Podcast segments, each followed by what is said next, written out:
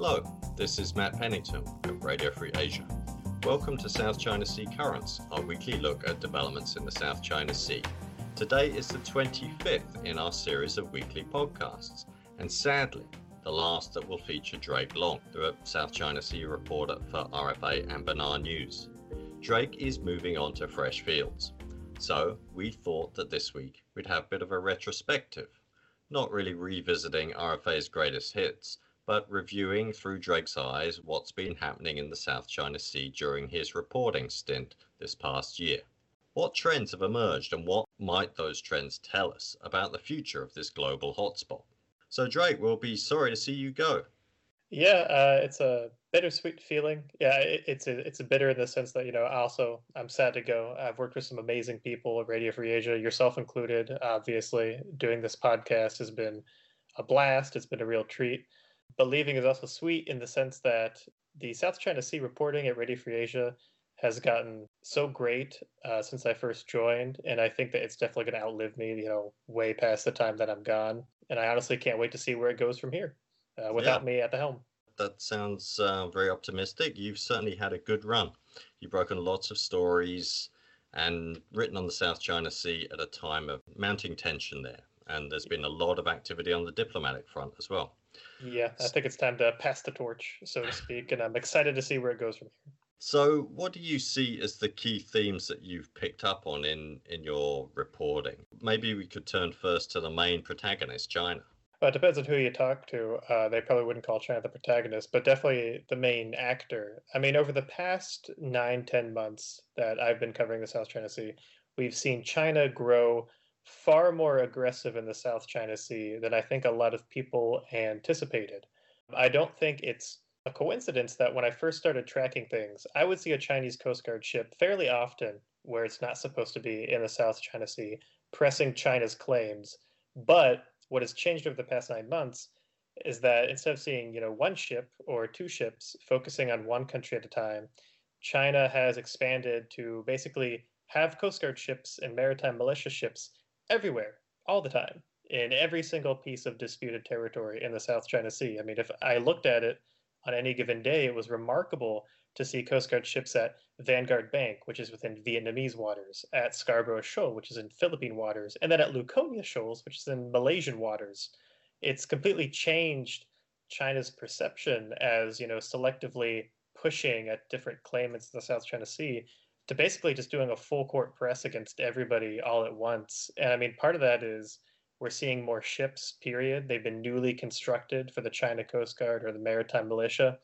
Part of it seems to be doctrine, strategy, whatever you want to call it, China is getting rhetorically much more aggressive over the South China Sea. And I think that just the growth in output that China has economically and militarily just means China is more bold these days. They, they, they seem to have, over the past nine months or so, been able to just flood the area with ships, try to enforce jurisdiction, so to speak, in all these different creative ways. That was uh, definitely not there when I first started. I mean, do you think this is a question of you know increased capacity on the part of China, or is there a sort of strategic intent behind you know this full court press as you refer to it? Well, I come back to time and time again. We've written a couple pieces on this, but the subject of jurisdiction. So ever since 2016, that was when the uh, Permanent Court of Arbitration they looked at the United Nations Convention on the Law of the Sea and they looked at China's claims in the South China Sea and said China's claims don't make any sense under international law. So that's been the sticking point among Southeast Asian states, uh, among the U.S., among China since that point. Is they all say China does not have valid claims to the South China Sea under international law. China, since that time, appears to have figured out that there's other ways of enforcing jurisdiction over an area to the point where even if it's not recognized that China owns the South China Sea, you know, if you get Filipino fishermen or Vietnamese Coast Guard ships to respect the China Coast Guard in the South China Sea, like respect that they can't go into certain areas, basically respect China's jurisdiction over those waters, that is tantamount to de facto uh, control, de facto jurisdiction over the entire area, even if it's not supported by international law. And I mean, just in my reporting, I've seen China use this phrase jurisdictional waters to refer to the South China Sea far more than nine months ago or 10 months ago. They, they consistently stress the phrase, you know, we maybe don't own these waters or we don't really have to be totally clear about what we mean when we say we claim these waters, but we basically set the rules in this area. And I think the China Coast Guard presence is indicative of that. They're, they're enforcing, in China's mind, China's rules on the South China Sea. And other countries, whether they want to admit it or not, are respecting those boundaries just because you know they don't want to get hurt. It's it's right. been very worrying. It's it's kind of like the idea that possession is nine tenths of the law. Yeah, definitely. That's how I'd put it. Yeah, they're just changing the reality on the ground, and other countries have got to pay heed to that. But what's the diplomatic price that China is is paying for this muscular and, and assertive approach? Well, I mean, you have uh, a lot of Southeast Asian countries, you know, Vietnam, the Philippines, Malaysia, Indonesia, some other countries like Singapore, for example, that aren't claiming to the South China Sea, but are, you know, they're they're concerned about the situation, are souring on China's actions in the South China Sea. Um, it, that's one thing that's definitely played out over the past ten months. Is they're concerned that China seems to be taking the South China Sea claims very seriously. They seem to actually want to claim their territory, these rocks or whatnot. So a lot of Southeast Asian countries are weighing the relationship with China uh, versus basically this this territorial integrity issue. And I think that in some countries like Malaysia and Indonesia, what we've seen is that ultimately they don't really care that much about the South China Sea. Like it matters to them, but the economic relationship with China is so powerful that they just can't bring themselves to really take a firm stance on these sorts of things.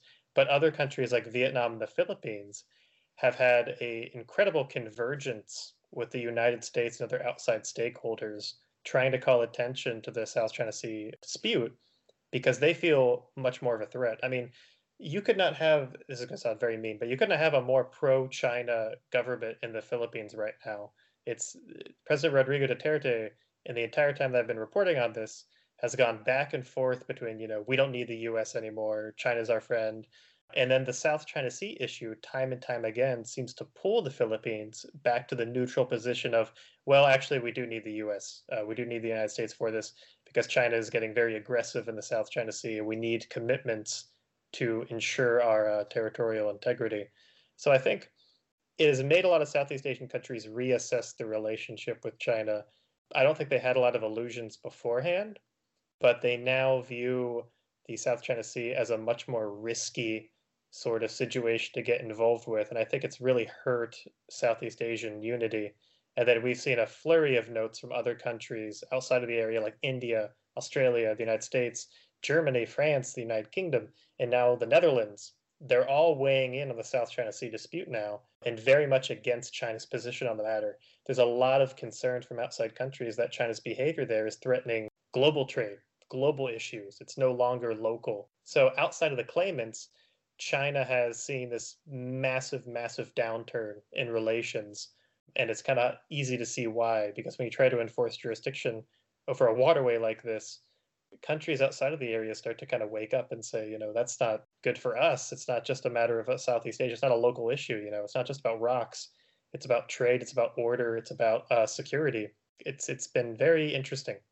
Right. And I guess they can see that China is playing a very long game in the South China Sea. I think something that's been revealed in some of your reporting, not just about the, you know, the comings and goings of vessels from the Coast Guard and maritime militia, but things to related to the way it's building up infrastructure on islands. Yes, definitely. I mean, the other thing that we've seen over this time is that China's made these little spits of sand, these little islands in the South China Sea, livable in ways that we didn't really think was possible. We saw Woody Island get upgraded basically to prefectural status. China created two local government districts to cover the Paracel Islands and the Spratly Islands. They call them Xisha and Nansha, respectively. China has put marine police on its islands.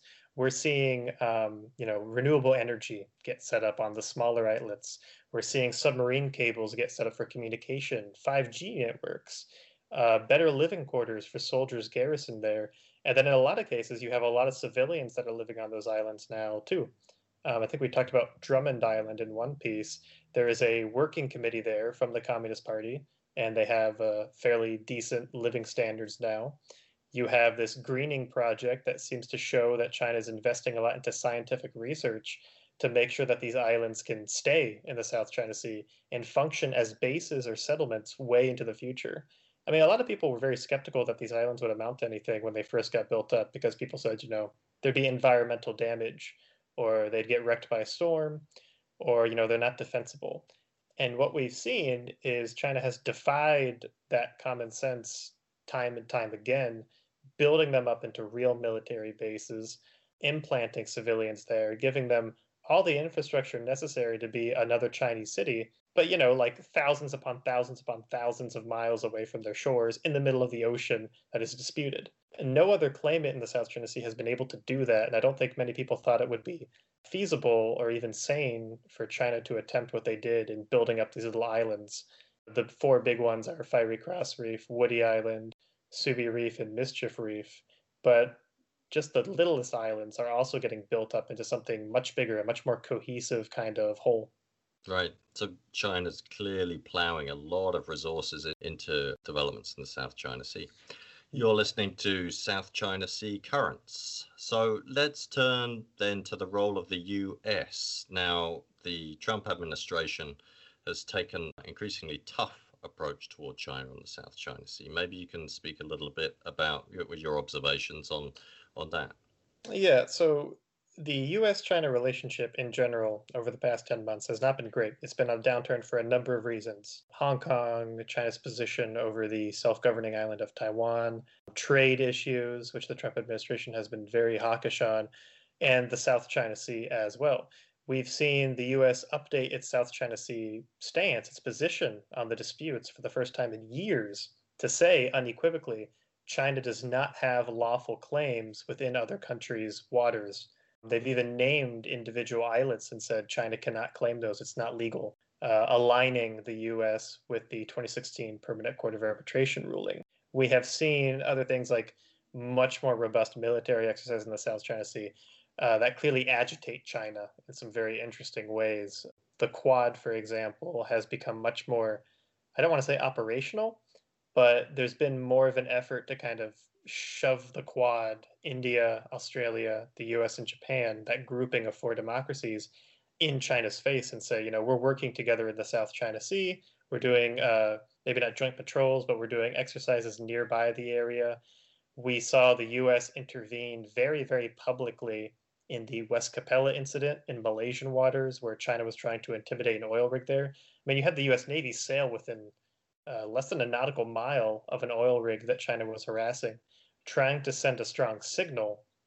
Ultimately, uh, that didn't really amount to much. But the fact that the U.S. tried anything is kind of telling in itself. So you, ha- you have the South China Sea as another area where the U.S.-China relationship has kind of deteriorated, and you see a much more confrontational posture by both sides. And I don't think it's a coincidence that China has started doing these military drills in the South China Sea too. For the first time, they did a military drill among the Paracel Islands and cordoned off an area of it to uh, shipping traffic. And they've done it like four times since the first time. So, you know, they've done more exercises in that area this year than they have any year in the past, which I think is a very good benchmark to kind of keep in mind as we see the US and China butt heads more and more there. Right. I mean, we've definitely seen, you know, a shift in the past year from the US administration viewing China as an adversary rather than just as a, a sort of strategic competitor. To what extent do you think the change in policy in the South China Sea will endure? And, and to what extent is it sort of based on principle as opposed to just a, a reflection of a, a broader deterioration in ties between Washington and Beijing? I think it is a matter of principle. I do think it's going to hold. When I say hold, I mean I think that the U.S. is going to be paying a lot more attention to the South China Sea in the coming years, um, solely because things have gotten worse there for the claimants, and things have gotten worse there in terms of China's position on the subject, not better. The U.S. position has always been that they're worried about freedom of navigation in the South China Sea. What they mean by that is they don't want any country to enforce sole jurisdiction over such a broad area of ocean that is a key waterway for trade because that in itself could threaten trade if there's a conflict. And I don't think that position is going away anytime soon. If anything, China has kind of confirmed everybody's worst fears by building up its military infrastructure in the area, conducting some very high profile drills, and showing different countries that while China is first and foremost concerned about keeping trade routes open for itself, you know, these other practices like economic coercion, uh, nationalist embargoes or whatnot that China does shows that China wants to keep those trade routes open, sometimes at other countries' expense if there's a conflict. That's the real threat. And I think that that's kind of the principle that the US is worried about. And the US is finding a much more amicable audience for that sort of attitude abroad. Um, India and the US don't see eye to eye on a lot of things, but they see eye to eye on the South China Sea. Australia and the US have gotten much closer, mostly because of the South China Sea issue, uh, that trade issue. Japan the US, European countries are starting to wade into it. You're seeing this chorus of voices ever since December of 2019 kind of speak up all at once and say the same refrain of we want freedom of navigation, we want freedom of overflight, we don't want trade to be disrupted in the South China Sea. We're worried about the destabilization of that area. And those concerns aren't going to go away. If anything, they're going to get amplified by more actors in this coming administration, uh, the Biden administration. So I think there's going to be pressure on them to really stay the course on confronting China over the South China Sea. The thing that I am interested to see is that if they move any further towards clarifying the U.S. position on disputes there, like I said, uh, the Trump administration in July changed the whole U.S. policy of the South China Sea to say definitively that some of China's claims are illegal um, and to stay away from like a lot of the territorial claims, but to make a lot of statements on the maritime claims, claims to the waters there. I want to know if the Biden administration is going to move that forward at all, or if that's basically as far as it's going to go, because it's removing more ambiguity. We just had a piece, uh, my last piece published with RFA actually, that was looking at 70 years of US policy in the South China Sea. That trend is for more specificity and a more firm US commitment on the South China Sea to its allies like the Philippines, to other countries like Vietnam, to concepts like freedom of navigation, overflight, those things always move forward. They never go backwards. They never get more ambiguous. They always move forward and more specificity. So I think a Biden administration is going to face a lot of pressure to maybe clarify its position on more disputes there, maybe to align closer with the 2016 Permanent Court of Arbitration decision, and generally not cede the jurisdiction of that zone to China. I think the deterioration of US China relations in the South China Sea was kind of overdue and I think it was going to happen regardless of who was in office, just because of things China has done in that zone. And those sorts of actions are going to continue well into the future. I mean, I don't right. see them slowing down. I guess this leads to, you know, perhaps the concluding question, and this is a actually a question that I think you addressed in an article a few months ago. But what are the prospects of a conflict breaking out? I mean, particularly between the U.S. and China. I guess we we generally see that there's an, been an increase in tensions in the past nine months or a year or whatever. But to what extent do you think it's legitimate to fear that there could be a shooting war in the South China Sea? Well, when I, when I think about this, when I first started like nine, ten months ago, if you had asked me the same question, I would say very clearly um, there's no risk of conflict. It doesn't make any sense. Uh, both sides kind of know to stay abreast of each other even the other claimants that some people might think are a little bit more hot-headed, like Vietnam, which gets quite aggressive with China in the South China Sea, they know what lines not to cross. And China itself has no interest in starting a shooting war in the South China Sea over what are essentially rocks. But since that time, we have seen China arm its Coast Guard ships more explicitly. They've built more maritime militia ships that are acting much more aggressively. We've seen US China communication break down in a lot of uh, worrying kind of ways. There's not many crisis communication hotlines left from people I've talked to. You see China with this unending uh, nationalist fervor discuss the South China Sea. And you start to understand that as much as the South China Sea looks like a barren kind of wasteland, just like watered rocks, China does see it as integral part of its territory. They treat it that way. All the official statements keep emphasizing that the military keeps emphasizing that the actions that they do are towards exercising effective jurisdiction within the nine dash line. And I don't see how it's possible to keep moving forward on doing that without eventually causing a massive incident.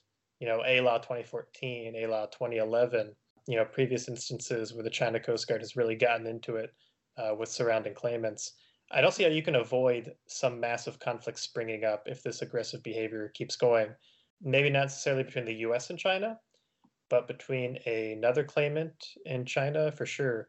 You know, I think a lot back to we had a previous episode where we talked about the the EP3 incident in 2001 in Hainan. Was that when it was? Do you know what I'm talking about? The surveillance. I do. Flight? Yeah, that was right. 2001, I believe.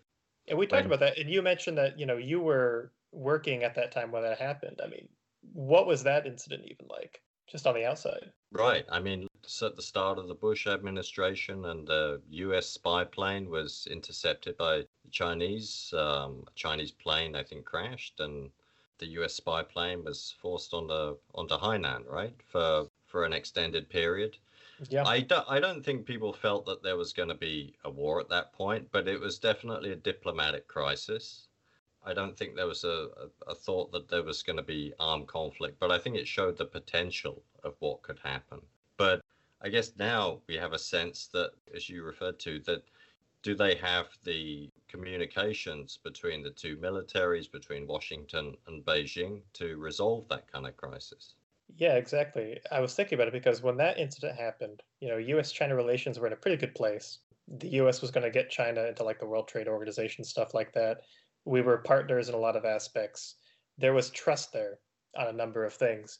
So the threat of that becoming a conflict or even a war was probably pretty low. But now you have far more military assets flying close to each other. You have far more ships operating very close to each other.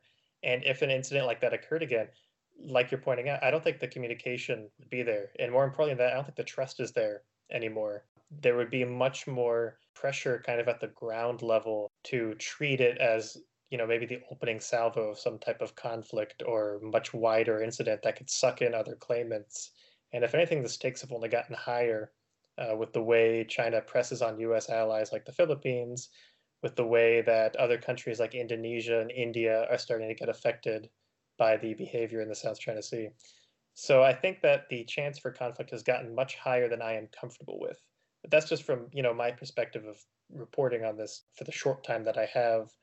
Um, it's something that you know, I wouldn't like. It Keeps me up a little bit at night, and it will keep me up at night for many nights after this. But I think that it's good to for any viewer out there, for any listener out there, just to take stock of the situation. You know, know what's going on and kind of understand all the details of the South China Sea and figure out how some backwater you know ocean with rocks and guano and all this sort of nonsense uh, became this massive international flashpoint. Yeah, I guess we have to see if there is less confrontational turn in relations between the US and China when uh, US administration takes office. Anyway, that brings our South China Sea Currents podcast to a close. Of course, we will return in the coming weeks. We'll begin a new series of podcasts that will focus not just on the South China Sea, but events across Southeast Asia, as covered by Radio Free Asia. In the meantime, you can revisit past editions of South China Sea Currents on Spotify or iTunes and on the websites of RFA and BenarNews. That's rfa.org and benarnews.org. So it just remains for, for me to say thank you to Drake for yeah. all your efforts in reporting for Radio Free Asia and BenarNews. And thank you, Matt, for being a fantastic editor, for being a great podcast co host. And I just want to say to everybody out there, you know, Radio Free Asia has some great people doing some amazing work on things other than the South China Sea. Please check it out. Some great stuff exposing some really important issues in the world. Thanks a lot, Drake. I'm Matt Pennington with Radio Free Asia with Drake Long. This podcast series is created by Leo Kim and produced by Radio Free Asia. Thanks for listening and please join us again soon.